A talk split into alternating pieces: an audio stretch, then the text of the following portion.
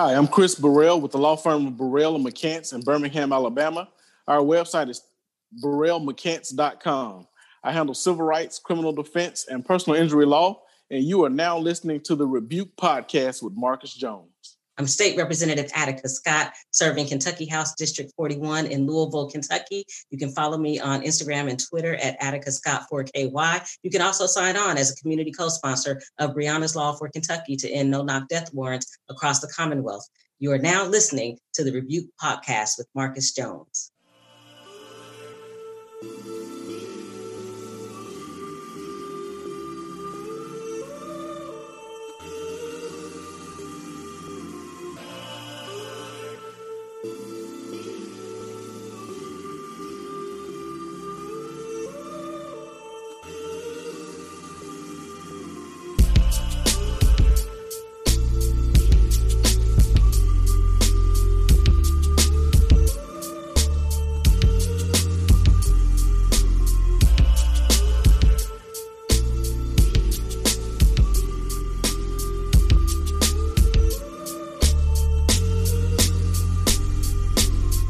Everyone. This is Marcus, the realest man in the Ville, and you're now listening to Rebuke. First, I would like to thank uh, thank you all for support for your support, and you can continue to support my podcast by following the podcast. Also, you can support by signing up for a monthly subscription from 99 cents per month to up to $9.99 per month. Or you could simply donate to my Cash App, dollar sign R E B U K E E 06. That is dollar sign R E B U K E E 06. Now, the topic at hand. Police reform has been demanded by black people for decades, from Malcolm X's speech, from talking how the media and police go hand in hand, the Black Panthers being formed in 1966, Netflix 13th Amendment uh, documentary on uh, that's has won awards, and now Black Lives Matters demanding justice for George Floyd and Breonna Taylor's uh, murdering. Murdering. Uh, very evident that it's time for some change. Now, the title of this show is "Give Me Police Reform" or "Give Me Death." Now, I, I'm I'm glad to have uh, three three diverse individuals on the show. I got a lawyer, I got a police officer, and I got a state representative from all different states. So I truly appreciate that. Appreciate this. Um, so I'd like to thank uh, Miss Scott, Chris Burrell, and Stan Mason for coming on the show. Thank you very much. Thanks for having us. Thank you. So, yeah, Great so, to be here. all right. So what I'm gonna, start with ladies first, of course. So um, qu- this question is for you. Is it time for this country to totally uh, reform policing in America, and why, Miss Scott? I'll say that we're beyond reform. We're at the, the point of real accountability, and that accountability um, can come in lots of uh, different um, forms. For example, I'm the primary sponsor of Breonna's Law in Kentucky to end no knock warrants across the Commonwealth. Um, I choose to be a Democrat, but 67% of Republicans surveyed um, agreed that no knock search warrants need to be ended because they're dangerous for law enforcement as well as the people um, who are in their homes. Uh, we need real accountability in making sure that we demilitarize police so that they're not uh, able to shoot you in the face with a pepper ball. Uh, gun or uh, attack you using tear gas, which is a, a weapon of chemical warfare. Um, so we're we're at the point of real accountability. We're beyond reform. Mm, okay. Uh, thank you, thank you. Now, my lawyer, Chris, which I believe, I believe you specialize in civil rights law, correct? If I'm Yeah, wrong. yeah, I handle criminal defense and civil rights law. Okay, so question, I'm going to you. Is it is it beyond time for policing, uh, uh policing need, needing reform? Absolutely. I mean, it's time for criminal justice reform altogether. Um, and obviously, policing is a is, is an aspect of criminal justice. Uh, but uh, yeah, uh, I agree with Representative Scott. We're we're, we're well beyond the time uh, for it to change. And it's sad that it took tragic deaths like Breonna Taylor and like George Floyd and so many others for us to get to this point. Mm. And mo- last but not least, I'm gonna get, go with the police officer, Mr. Stan. What's your view, man? And I know it's a tough, tough, No, I, tough position no, for you. I, bro. Hey, No, the word reform, I think, is is is too soft. You know, and I did the job 25 years, and I haven't been retired, but yet too, I spent all 25 of my years by choice on night shift. I lived in the hood that I policed all 25. So I was relatively safe. But I think that we we really need to get away from reform and say restructure, mm. rebuild, because the history of policing, number one, we really haven't transformed from what the original history was, which was catching runaway slaves. Let's just go on and get real about that part of it. It wasn't bagpipes and, and uh, playing Amazing Grace in Scottish kilts, okay? And the first people who really were the first police officers were actually your deputies, okay? And now just go, just Google slave catcher badge and Google sheriff's badge. Now, local municipal police, our badges look like shields, and you hear us call it a shield. It's oval shaped. But if you look at probably 90% of the sheriff's departments across this country and some state police units, they still have the image of that star which was the original law enforcement badge that the constables, before they were sheriffs, who were responsible for large demographic areas, would deputize other citizens. Now, they weren't deputizing slaves to go catch slaves. So that is the foundation that we first have to be willing to research ourselves, learn and understand that so that we can come to the table with knowledge to force the issue because policing is not going to change on its own. It is the only profession in this country even your iPhone will tell you when it's time for an update. Policing has not updated itself. We have new equipment, cars, computers, but the concept, practices, and principles of policing. Look up Sir Robert Peel. He wrote the nine tenets of policing, which is basically the, equal to the Ten Commandments. It's not even taught in academies anymore. That's the father of modern day policing, Sir Robert Peel. Mm. Man, you drop we dropping gems early. This is the first question, baby. My, bad. I'm sorry. Yeah, yeah, it's all good. It's all good. Uh, they're gonna love it.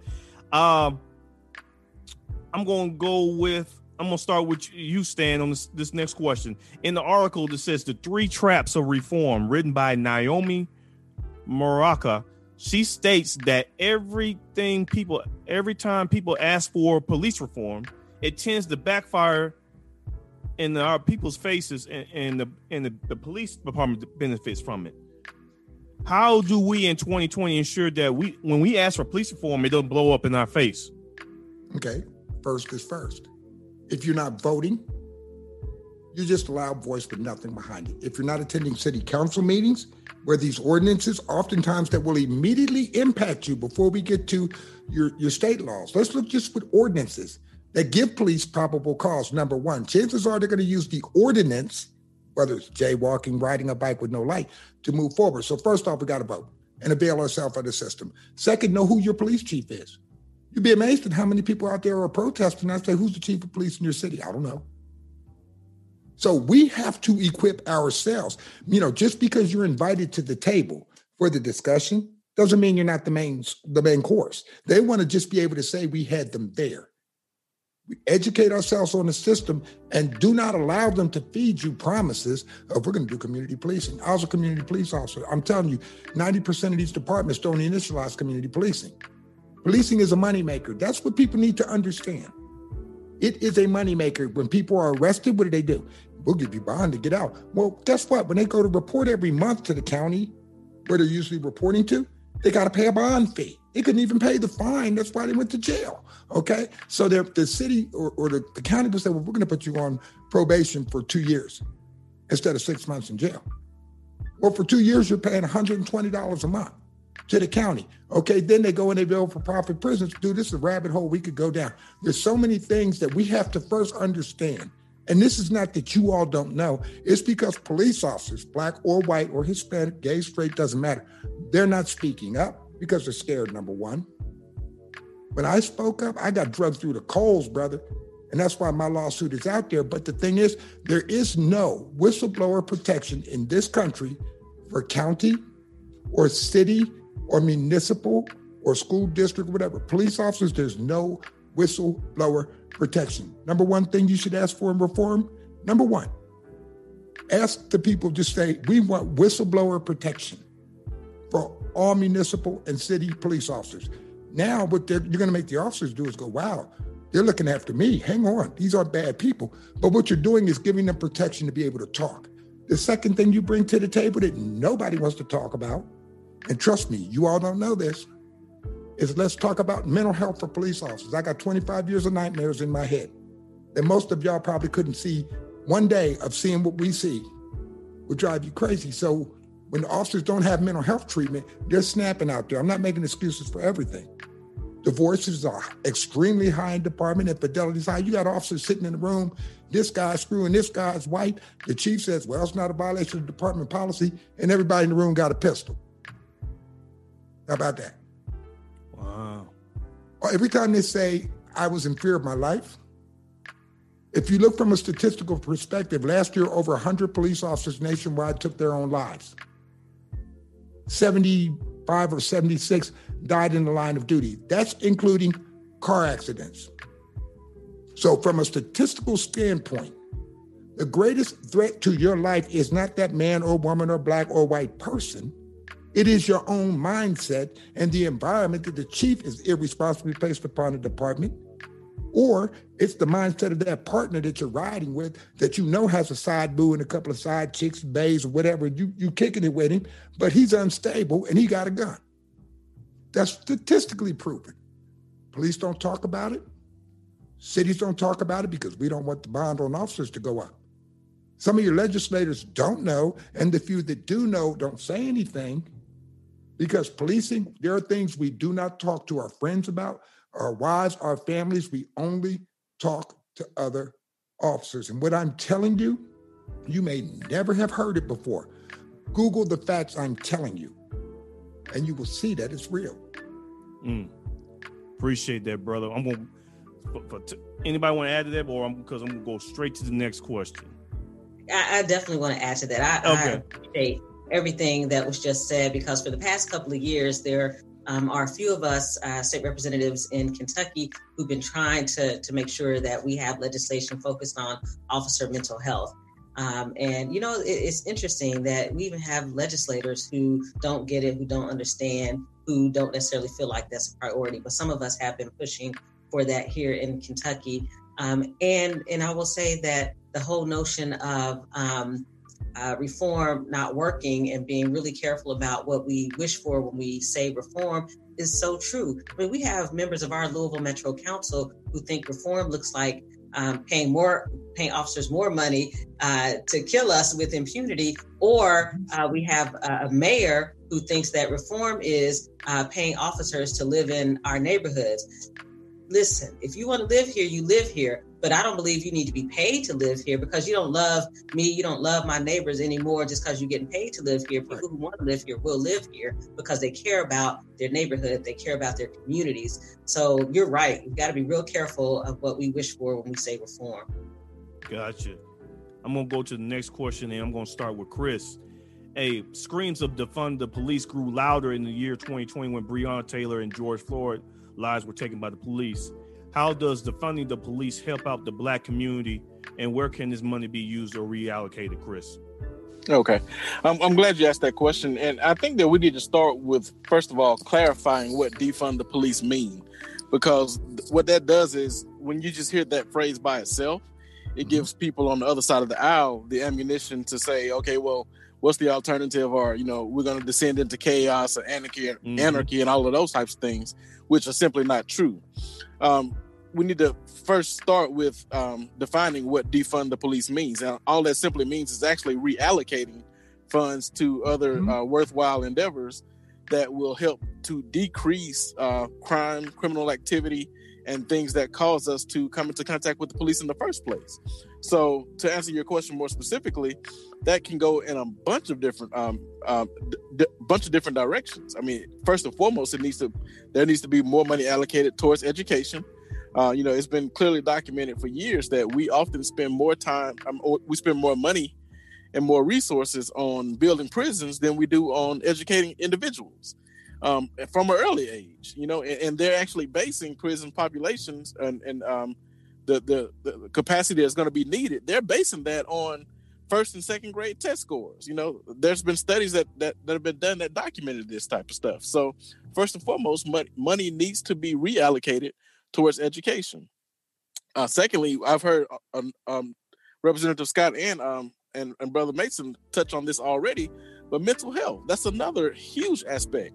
And I'm not just talking about the, the mental health of police officers, but mental health of the um, of the community in general. You know, we we need to really address that uh, within our community. We simply have not done so.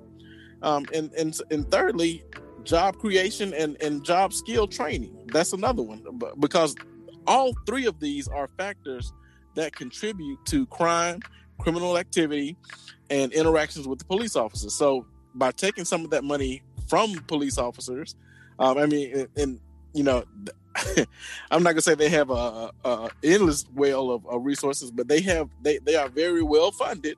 Yeah. But the fact of the matter is, um, it, it's almost like an arms race. You know, um, you know, we build one thing, they got to build something else. You know, uh, well, you know, in the arms races of the '80s and you know as it relates to the countries, um, but you know, th- they've essentially created an arms race with the community uh, between the community and the police. Um, you know, as crime increases, they're uh, devoting more resources towards the police and, and and things for them. But in actuality, that money needs to be reallocated towards education, towards mental health, to, towards job creation, and when that's done, the police won't need as much uh, money, as many resources. Mm, I appreciate that. Anybody else want to add to that before before we go? I go to the next question because I want to make sure I want to make sure I get you Stan because the next question is you Stan and Miss Scott. but if I can add real quick, because I agree with with, with both of uh, these esteemed guests said, but I, will let's let's kill some secrets out here. See, the country has no experience in defunding anything. Our government doesn't know how to defund. We don't defund anything. Okay, but we do know how to audit. Don't believe me, ask the IRS. So we have experience in auditing. So how about instead of defunding the budget, we audit the budget so the finances can be held. Most cities, when you defund, that money would go back into a, a rainy, what cities call a rainy day fund. It can be used for anything at that point. But when you when you audit, you can keep that money within the police budget, but so it is available Okay. And then you have money. If you don't have a power a program, then that money is there where you can set that up. Also, I would tell people when, if you believe in defunding, first off, go fill out an open records, get a copy of the police budget and read it for yourself. It will amaze you at how much money we spend shooting bullets down range at the range, at the firing range, buying five, six, seven thousand dollar sniper rifles. Damn you hadn't sniped anybody in, in 10 years, but every every four years you buy 10 new rifles. Okay, that's 40, 50, 60, 70,000 dollars. Okay, I understand we need quality equipment. But when that budget is not managed and no one in the city, civilians or citizens, is not having any type of oversight or taking the initiative to look at that budget and see where your money is going. Here's another one nobody wants to talk about. You want to talk about funds? How about um, asset forfeiture? Do you all know how much money we make when we seize cars? And we seize drug money and we see that money is by uh, federal law it is disseminated x amount goes to the police department x amount goes to maybe the sheriff's department or district attorney's office or whatever. But that is an amazing amount of money that we're supposed to use for bullets and guns basically training.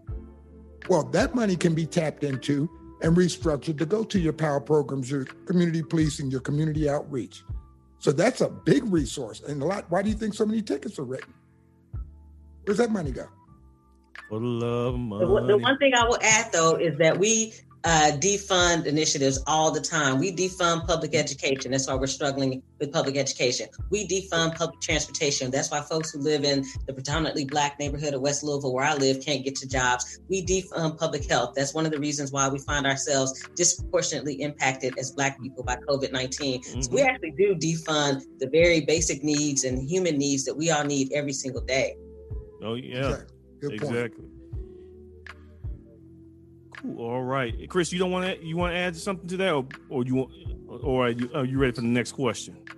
Well, actually, yeah. You know what? Um, Brother Mason did actually bring up a very interesting point when he talked about um the uh, asset forfeiture and how much money is made off of that. I think that would be a really good place for us to start with reallocating our money because think about it. Asset forfeiture, that's something that happens and, and just just for the sake of the um, the audience's knowledge, so they they're clear on what that is. Yeah, that's basically when somebody gets arrested, and for specifically if they're charged with drug cases, um, you know they have drugs on them, but they also have five thousand dollars or ten thousand dollars, or they're riding in a nice car or whatever the case may be. There's a separate civil action that goes along with that, in which the police um, ask the judge to declare that that's all um, basically ill-gotten gains, and so they get to, the, the, police department gets to take over whatever those assets are, or as the, the term denotes, they forfeit those assets. So that's something that they really can't budget for.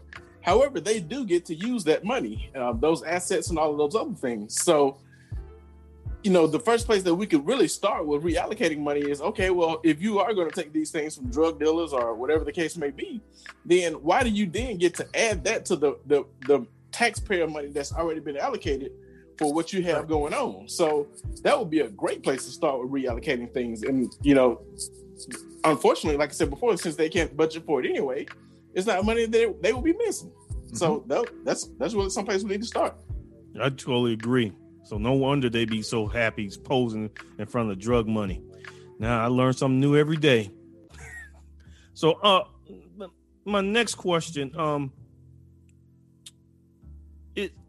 this is for uh, Stan and uh, Miss Scott.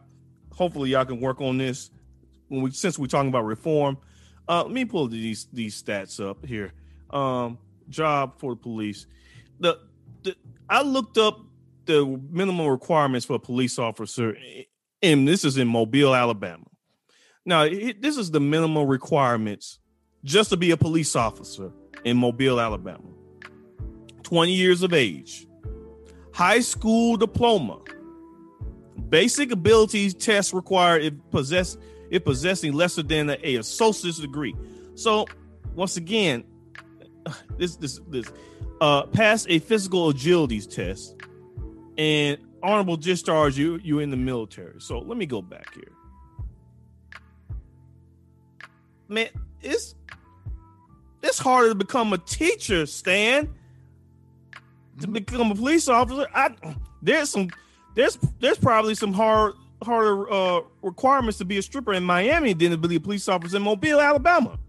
So please, so please, this needs to be reformed to me. That these requirements need to be reformed because it seems like anybody can be a police officer, and it doesn't and it doesn't say anything about background check or anything like that. It's just you got to be 20 and have a high school diploma. So speak on that, Stan.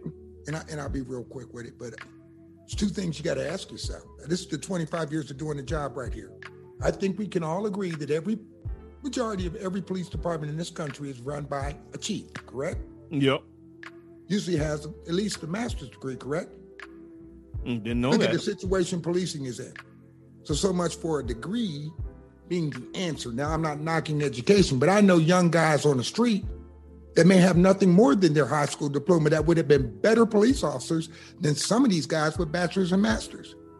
They may not be good commanders, they may not be a good sergeant, but I'll tell you why they're a good police officer because they go to an incident and utilize common sense and tact and street smart and skill. And in the hood, the one thing you always hear don't disrespect me. See, so when you learn being a police officer, I survived 25 years out there, not because I'm some purveyor of great wisdom, but I was no better than anybody out there. I could relate to those people. I didn't have to be the strongest guy there. Being a police officer is, to me, it's a ministry. Everybody's not called to do this. There are crooked ministers, there are crooked doctors, lawyers, and police are no different.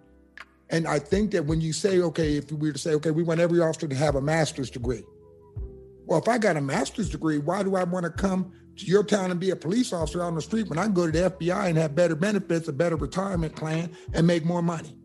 Mm. So you have when you demand these educational qualifications, you're going to have to up what you're paying these people to put up with. Why are your big departments losing people? Dallas, Dallas PD right now is 15 to 1700 officers short.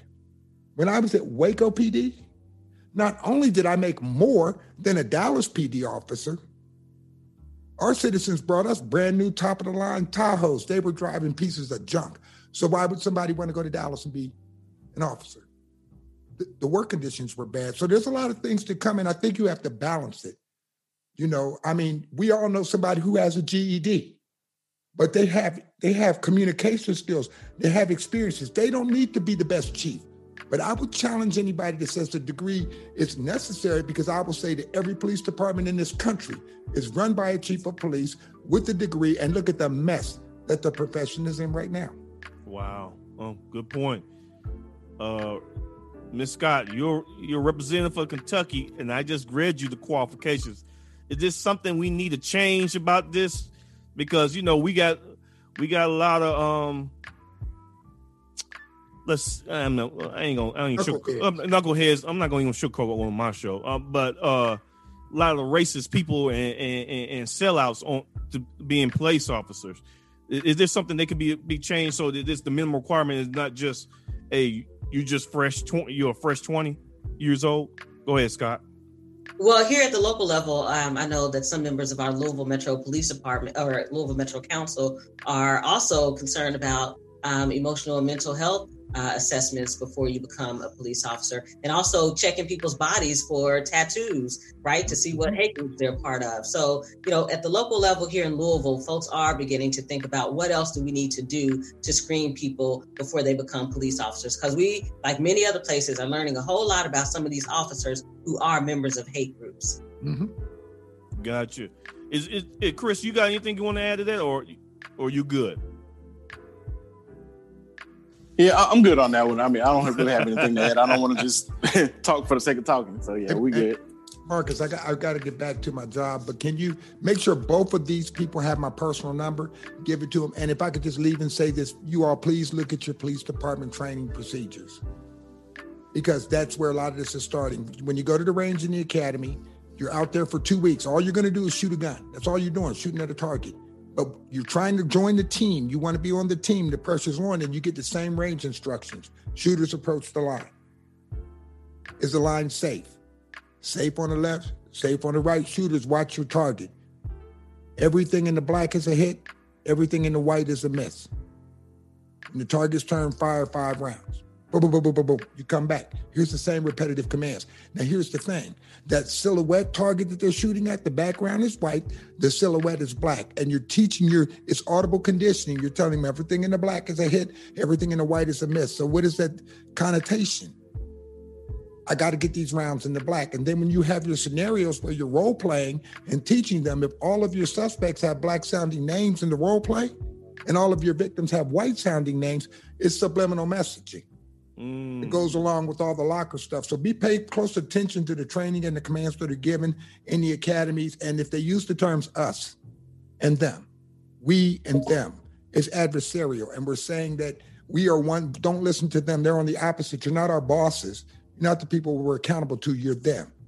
So that's that's really important to add in. I wish I could have stayed here, but I'm already going to get yelled at when I get back. But if you would give them my personal number, God, I'd love to sit down and just. You know, uh, once again, Stan, thank you for coming on the show, man. I, I, I truly appreciate it, and I will make sure that I pass the, the, your personal information to these uh, fine individuals. Yes, sir. Thank y'all. It was a pleasure Good meeting you. you. Stan, yes. it was a pleasure, man. Be, be, be blessed. All right. All right. God bless. all, all right. right. Now I'm going to go to the next question. Is according to Huff uh, Post in 2020, police unions in the biggest police force, Los Angeles, California, uh, spent millions of dollars to fight police reform and policies brought by Black Lives Matter. Now, why would the police be against police reform, Miss Scott? And are they supposed to be glad that they're helping the community and community and serve and protect? And the next question: Why does a certain demographic support or, or or against police reform. You know, the people that wear that that, that fly that that that special uh, American flag with the blue stripe. Yeah. So that uh you Scott and then you Chris. Uh, first and foremost, uh, far too many police unions uh, try to use bully tactics against legislators and the very communities that they're supposed to protect and serve. Um, and that's why I have never gotten the police union endorsement, don't want it.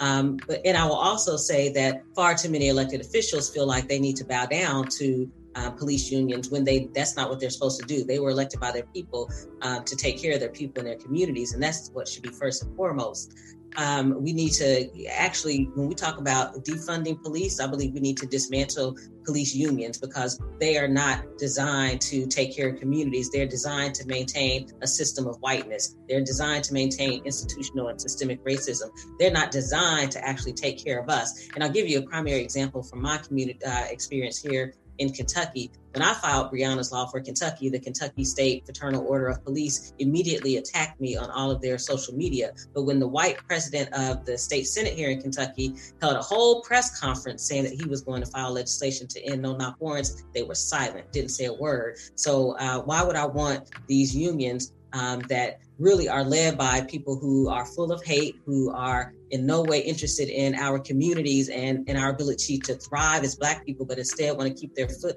on our necks, literally and figuratively. Um, why would I uh, suggest or even uh, believe that we need to support their unions? Because they're not out for the right thing. Mm, mm. Now, Chris, we live in Alabama, and mm. you already know. I it's it's kind of hard for me to even. I don't even like mention the state of Alabama. You know, where you from? I'm. I try to. I wish I was born somewhere else, man. You know, I, I love my family, but the the the history of Alabama is not good. Like the rest of the states of the South is not good, but Alabama is really not good. Only per, only state probably beats Alabama is Mississippi. Uh, but why does a certain certain demographic support or or against police reform? You know what I mean? I think it, it, police reform uh, will be beneficial to all races, but there's a certain demographic that supports or is very against police reform. And why you why you feel that way, man? Why do you feel? I mean, I, am not gonna be fancy. Why you feel that some white people are totally against police reform? All right, I'm glad you. I'm glad you said. I was. I, I, was gonna. I was prepared to give two answers to this. Um, well, well, uh, uh, answer that that's uh, set into two different parts. All right. So first and foremost, um, as a lawyer, obviously we advocate for whomever you know hires us. So that's essentially what unions do. I mean, unions advocate for their members, and I get that. But also, as a lawyer, I realize that there are certain times where there's a stance that we take that is counterproductive to society as a whole. It's counterproductive to the members of the community. It's counterproductive, even sometimes, to the people that we represent. And so, in situations like that, you have to step back. And so this goes to your question about um, the the unions and how they're advocating against um, certain reforms.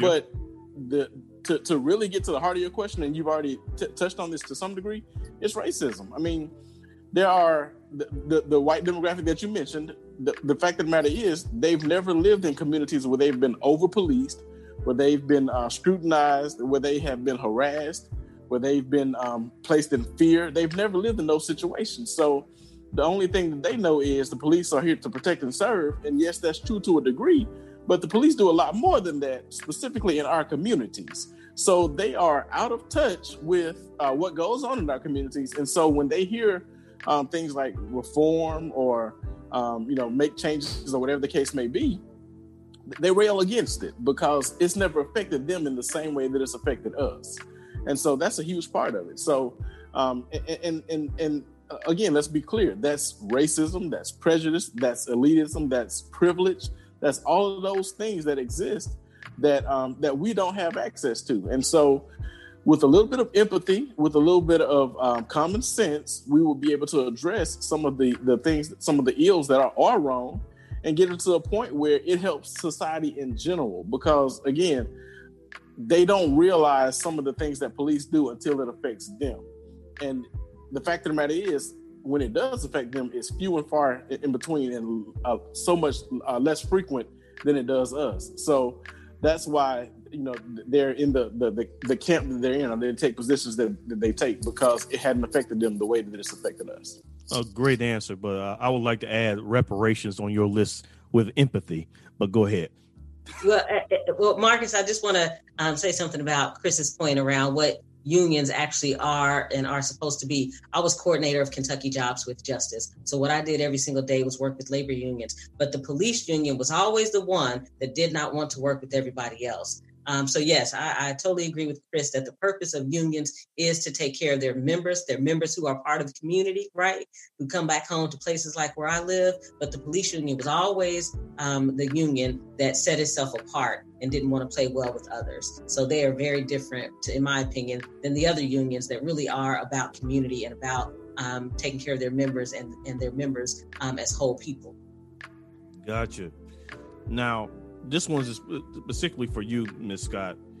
Uh, I did some research on you, and I saw like I saw this this law, law you were working on. I said this, this is pretty dope. I would love to for you to expound on this. So explain the Breonna Taylor law you are currently working on as a representative of the state of, of Kentucky, uh, and, and, and how it's going to benefit people of color.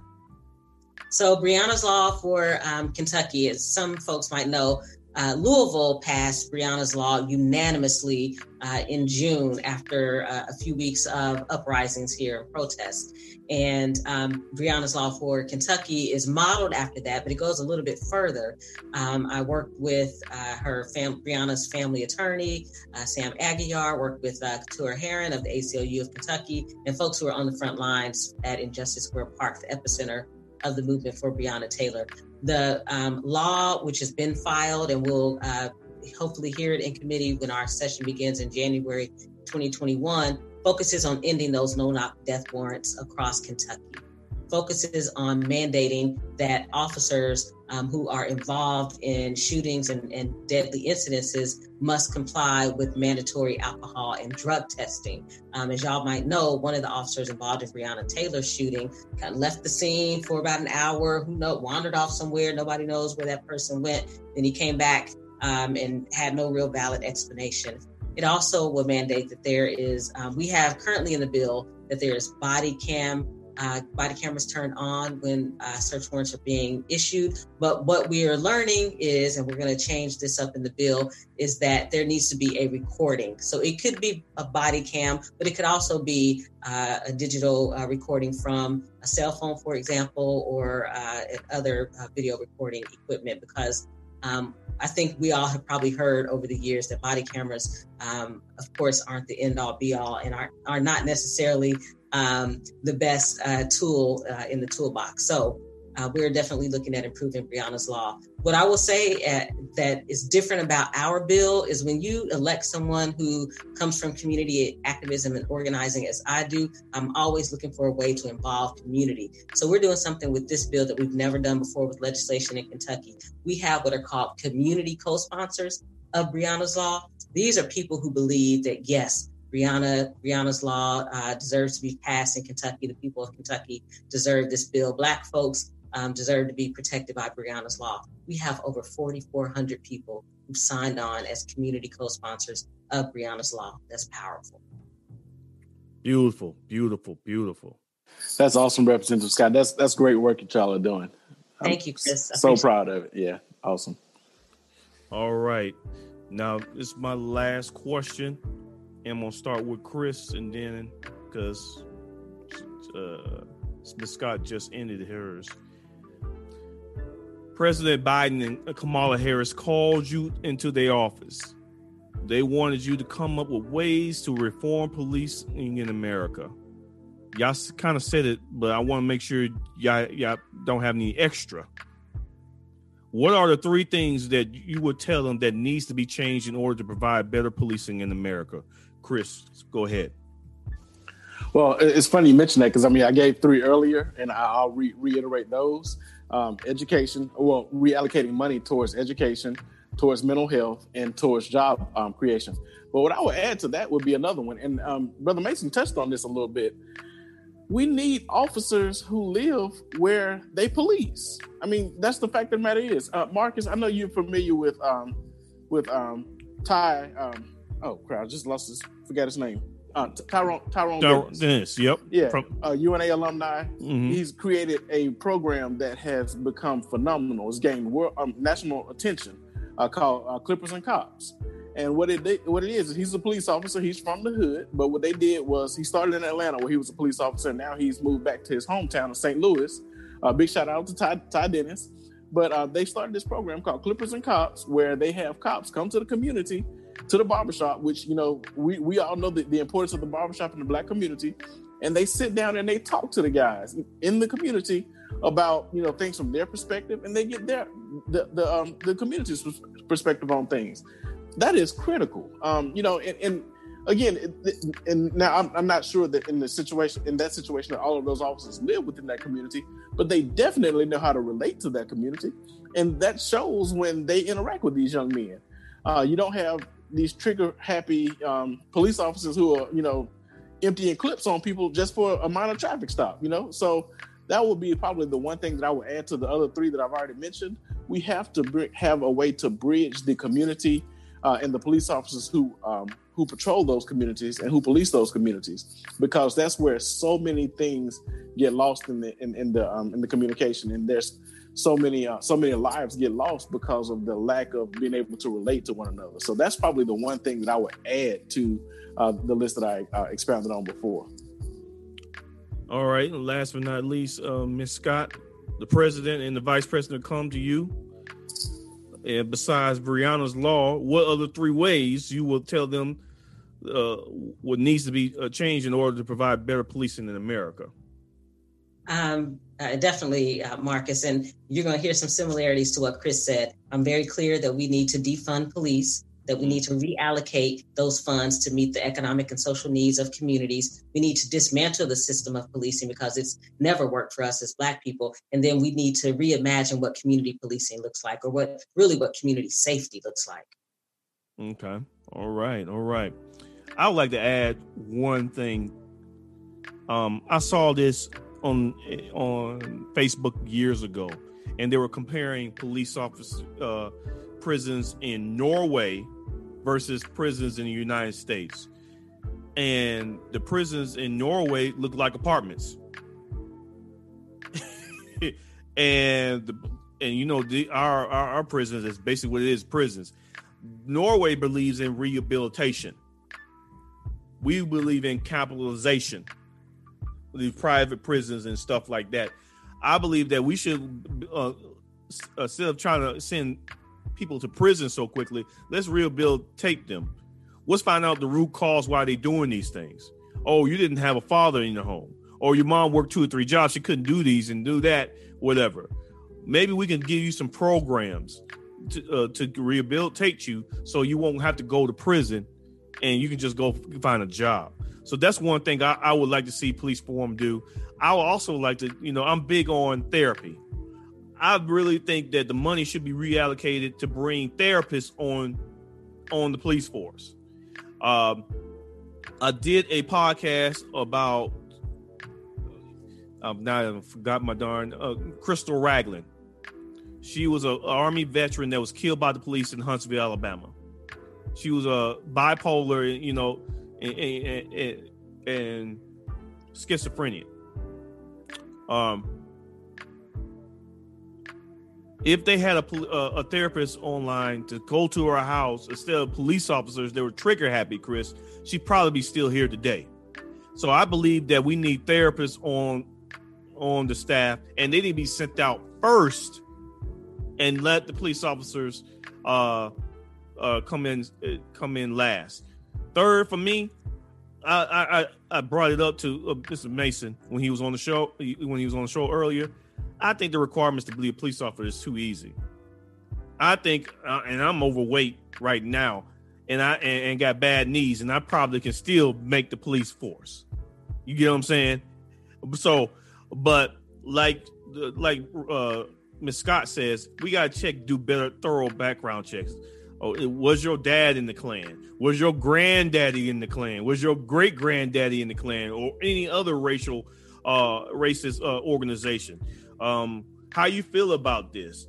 Um, uh, what are you know? Name these three artists. If you don't know, uh, if you don't know who Gucci Mane and uh, and Young Jeezy and, and, and Jay Z is, I don't think I need you in the north side of Memphis, police in north side of Memphis, or on the east side of Detroit, or other urban areas. I don't need you policing because you're not in tune of what these people are are in tune with and you got all these negative stereotypes and you're going to be trigger happy if something don't go your way So that's what I have to add to the uh, add add to my list.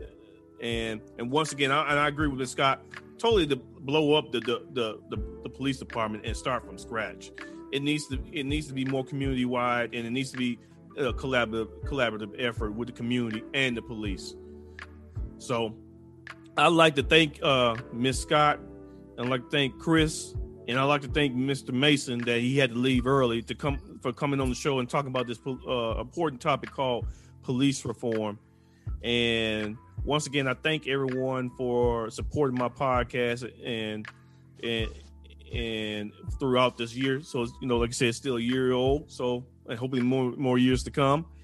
And once again, before I uh, leave, I always leave with my state, my, my famous statement. I say, knowledge is power, economic freedom is salvation. But if you put the two together, we can build a great nation. This is Marcus from Rebuke, and we're out. Peace.